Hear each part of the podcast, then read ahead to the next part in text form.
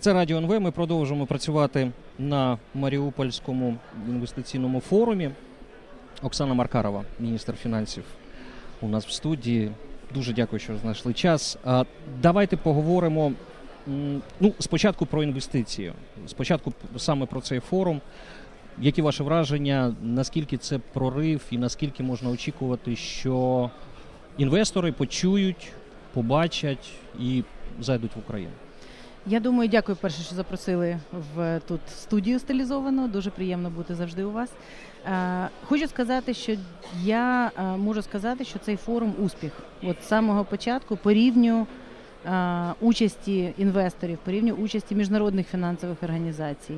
Е, ми не завжди могли в Київ, е, в столицю в нашу, запросити такого е, рівня учасників.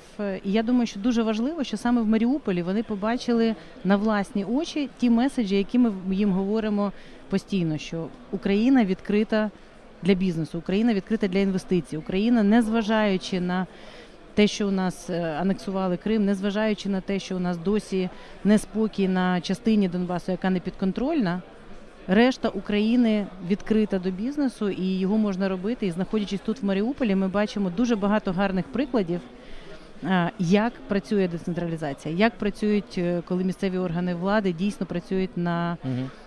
на, на людей. Да? Тобто... Якщо... О... Сказати, поговорити про о, ну, декілька меседжів були так центральні. Так? По-перше, що бізнес, західний бізнес повинен бути захищений. І коли буде справедлива судова система, це о, буде таким драйвером для того, щоб зайшов о, бізнес. А, митниця податкова, те, що в зоні вашої відповідальності о, знаходяться, які, о, яка ситуація зараз?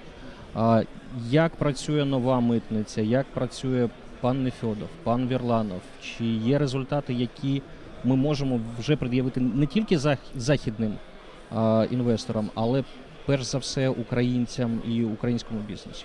Ви робите дуже правильний насправді акцент. Тобто міжнародний бізнес повірить нам тоді, коли український бізнес повірить нам. Коли український бізнес каже, що в Україні працюється краще, що покращилась ситуація із податковою, із митницею і взагалі загальним бізнес-клімат, тоді це буде дуже легко продавати, так би мовити, да, чи розказувати міжнародним чи, чи новим інвесторам. Mm-hmm. Що стосується реформи Де Еф Ес, це досить складна і не, не, не швидка реформа, яку ми намагаємось зробити максимально швидко. І якщо ми подивимося, я розумію, що, як правило, і бізнес, і громадяни хочуть все вчора. Ну, але якщо ми подивимось на той шлях, який ми пройшли за дев'ятнадцятий рік, ми рухаємося дуже швидко. З моменту, коли ми ухвалили концепцію, потім ухвалили е, положення нових служб, потім провели конкурс. Ви пам'ятаєте, що конкурс на митницю у нас був заблокований чотири шістдесят чотири дні, ми не могли при, перейти з першого етапу до другого. На сьогоднішній день можна сказати, що от Державна податкова служба уже другий місяць вона функціонує як Державна податкова служба. Це вже нова служба, якій передані функції від Де Еф Ес. Угу. Державна митна служба ще не розпочала повноцінну роботу, тобто на сьогоднішній день ми затвердили структуру, але ще не передали функції від Де Еф Ес до Державної митної служби. Сподіваюся, це трапиться найближчими буквально тижнями. Угу. Як вони працюють? Ми бачимо, що і, і отримуємо постійно, тобто ми постійно на зв'язку з бізнесом, постійно намагаємося отримувати від бізнесу зворотній зв'язок для того, щоб розуміти. Ми розуміємо, що все не може змінитись зразу, але є дуже важливі сигнали. Перше, це питання, яким чином проводяться, проводяться перевірки, яким чином реагує, коли бізнес не погоджується. І ми бачимо тут певні покращення. Тобто ми вже бачимо, що не завжди бізнес повинен погоджуватися з нами, зрозуміло. Не завжди ми повинні погоджувати повністю, ну, ну ми, я маю на увазі. Але ми бачимо, що є а, прогрес в даному. Скажіть, будь ласка, якщо відверто, я чув о, цифру, що недобір по о, митниці тридцять мільярдів по року буде. Це так, дійсно. Що ми можемо точно сказати? В бюджеті, який ми подали зміни до бюджету дві тисячі дев'ятнадцятого року, ми зменшили наш прогноз чи наші забюджетовані доходи пов'язані саме з імпортним Пе Де Ве, яке пов'язано да, з митницею і з іншими митними зборами, на вплив курс, курсових різниць на нього. Це близько двадцять мільярдів. Тобто не секрет, що бюджет дві тисячі дев'ятнадцятого року розраховувався на макропрогнозі, який був тоді ухвалений. Ми бачимо, що курс, який на сьогоднішній день є і середнім по року, і це, це розпочалося з самого початку року, він сильніший, ніж той курс, який ми закладали. Тому, безперечно, він впливає і на те надходження, які ми отримаємо, які прив'язані до валюти. Є ще дві причини, чому у нас недобір по митним платежам. Причина номер два – це е, нижча ціна на газ. Це mm-hmm. позитивна річ, яка впливає дуже позитивно на тарифи, але коли ми імпортуємо газ за нижчою ціною, то імпортні збори і митні збори також сплачуються в меншій сумі, ніж ми планували. І це питання ще після ухвалення вже бюджету на дві тисячі дев'ятнадцятий рік, в грудні дві тисячі вісімнадцятого року, було ухвалено, пільгу надано виробникам, тим, хто завозить обладнання для альтернативної енергетики, і це по року близько шість мільярдів, шість з половиною ми втратимо від цього. Тому чому у нас може бути недобір, ми розуміємо і е, зрозумілі його причини, але тут треба також говорити про другу частину цього. Ми всі розуміємо, що у нас є порушення митних правил. Ми всі розуміємо, що при наведенні ладу на митниці і при усуненні цих порушень, боротьбі, ну те, що там в народі називається з контрабандою, да? Ну, це не тільки контрабанда, це цілий ряд якби порушень. У нас повинні бути більше надходження до, до бюджету. Ми їх поки що не бачимо, тому що зрозуміло, що нова митниця ще і не розпочала діяти. І тут сподіваюся, що наші спільні дії з митницею, податковою, податкової міліції, Міністерства фінансів, всієї і сам найголовніше правоохоронних органів, які зараз співпрацюють з нами в даному напрямку, ми зможемо прибрати ці, скажімо так, порушення правил зараз, але ще більше ми побачимо ефект, коли ми повністю втілимо два законопроекти, які Верховна Рада підтримала в вересні. Це ті законопроекти, які ми три роки не могли ухвалити. Це закон про економічних авторизованих операторів і закон про спільний режим транзиту. Угу. Так, у нас займе ну, декілька місяців повноцінної роботи їх імплементація, але на виході це нам дозволить повністю поєднати нашу митницю з європейськими митницями. Це дозволить отримувати попередні декларації уже не від суб'єкта, який привозить, і не від брокерів, а від тої митниці автоматично, з якої відправляється. Тобто це, це вже буде зміна правил системна. Про правила. Чи планується в наступному році зменшення податків, появу якихось нових податків? Що буде відбуватися з податками взагалі? Якісь зміни плануються? Чи все буде як, як є воно? Ну, така, як на мене, контроверсивна ідея відміни Є Ес Ве від е, міністра економіки і замінити Є Ес Ве на податок від нерухомості. Як ви до неї відноситесь? Дивіться, давайте я розкажу, які наші плани. Будь ласка. І що, що бюджет на дві тисячі двадцятий рік побудований на базі тієї податкової е, системи, яка є на сьогоднішній день. Ми вважаємо, що не збільшувати податки, як це робилося під кожен з бюджетів раніше. І ви пам'ятаєте, під кожен бюджет раніше завжди був не тільки зміни до бюджетного кодексу, але й зміни до податкового так, кодексу. Так. В цьому році ми відійшли від нього. Так, парламент розглядає декілька змін податковий кодекс, деякі з них можуть бути і ресурсними, але ми не враховували ці надходження в бюджеті. Єдине, що ми готові розглянути до другого читання в бюджет, це надходження від грального бізнесу чи від е, е, бурштину, якщо ці законопроекти будуть ухвалені. Але інші, тобто ми не плануємо підвищувати податки, ми не закладали підвищені податки чи підвищені ні через базу, ні через е, е, відсотки. Це, мені здається, для бізнесу важливо, тому що бізнес повинен розуміти правила гри, і вони повинні бути передбачуваними. Передбачуваними, так, дійсно. Тепер, якщо говорити, що б ми хотіли зробити в податковій системі, якщо би, коли ми будемо мати таку можливість, да? Тому що, ну, знову ж таки, зрозуміло, що понижуючи податки, а, звичайно, бізнес хоче, щоб ми говорили про зниження податків, ми повинні розуміти, чим ми це, яким чином це буде збалансовано в бюджеті, або у нас буде економічне зростання, про яке ми говоримо, яке ми можемо досягнути, яке дозволить нам е- зменшувати податки, тому що у нас буде, скажімо так, пере- перевиконання ну, за так. доходами, за поточними. В першу чергу треба понижувати податки на зарплату. І коли ми говоримо про податки на зарплату, це те, що ми чуємо від бізнесу також, це питання Пе Де Еф О.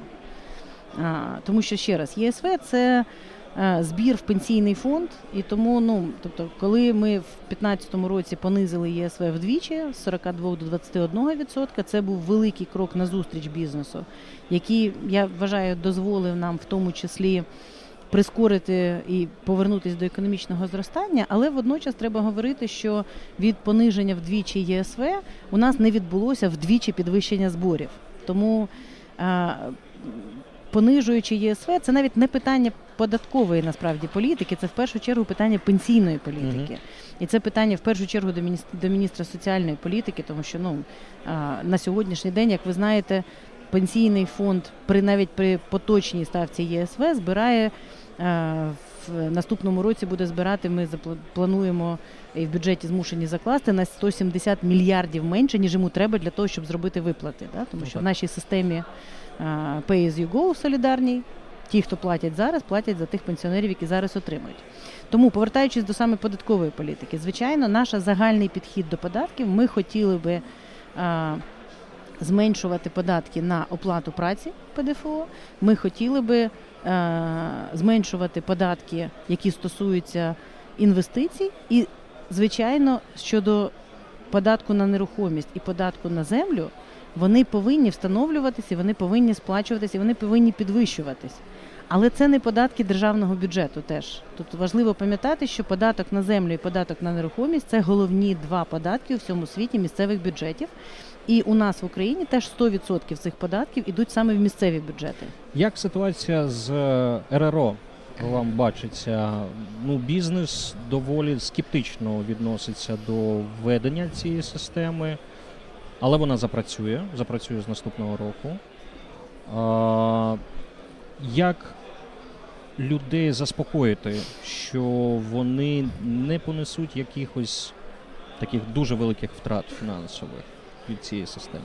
В даному випадку законопроекти ухвалені, і ми розуміємо нашу відповідальність, відповідальність Міністерства фінансів, відповідальність Державної податкової служби за те, щоб ця система, у нас є рік фактично на запуск і нових Ер Ер О, і на запуск того моменту в дві тисячі першому році, коли а, суб'єкти підприємницької діяльності також перейдуть на використання Ер Ер О, це наша відповідальність до того часу, перше, а, повністю розробити, відтестувати, щоб це було безкоштовно, щоб їх була дуже велика кількість, щоб вони були без посередників, саме так, як закладено в законі. І, зокрема, щоб для справжніх ФОПів, та, які є ФОПами, які самі працюють, а, це не було обтяження, а це було а, там, безкоштовно, а, зручно і, і ніяких не створювало додаткових тисків. Угу. Друге питання, яке ми розуміємо, і коли я розмовляю з асоціаціями там, таких мікропідприємців, їх хвилює в першу чергу Державна податкова служба.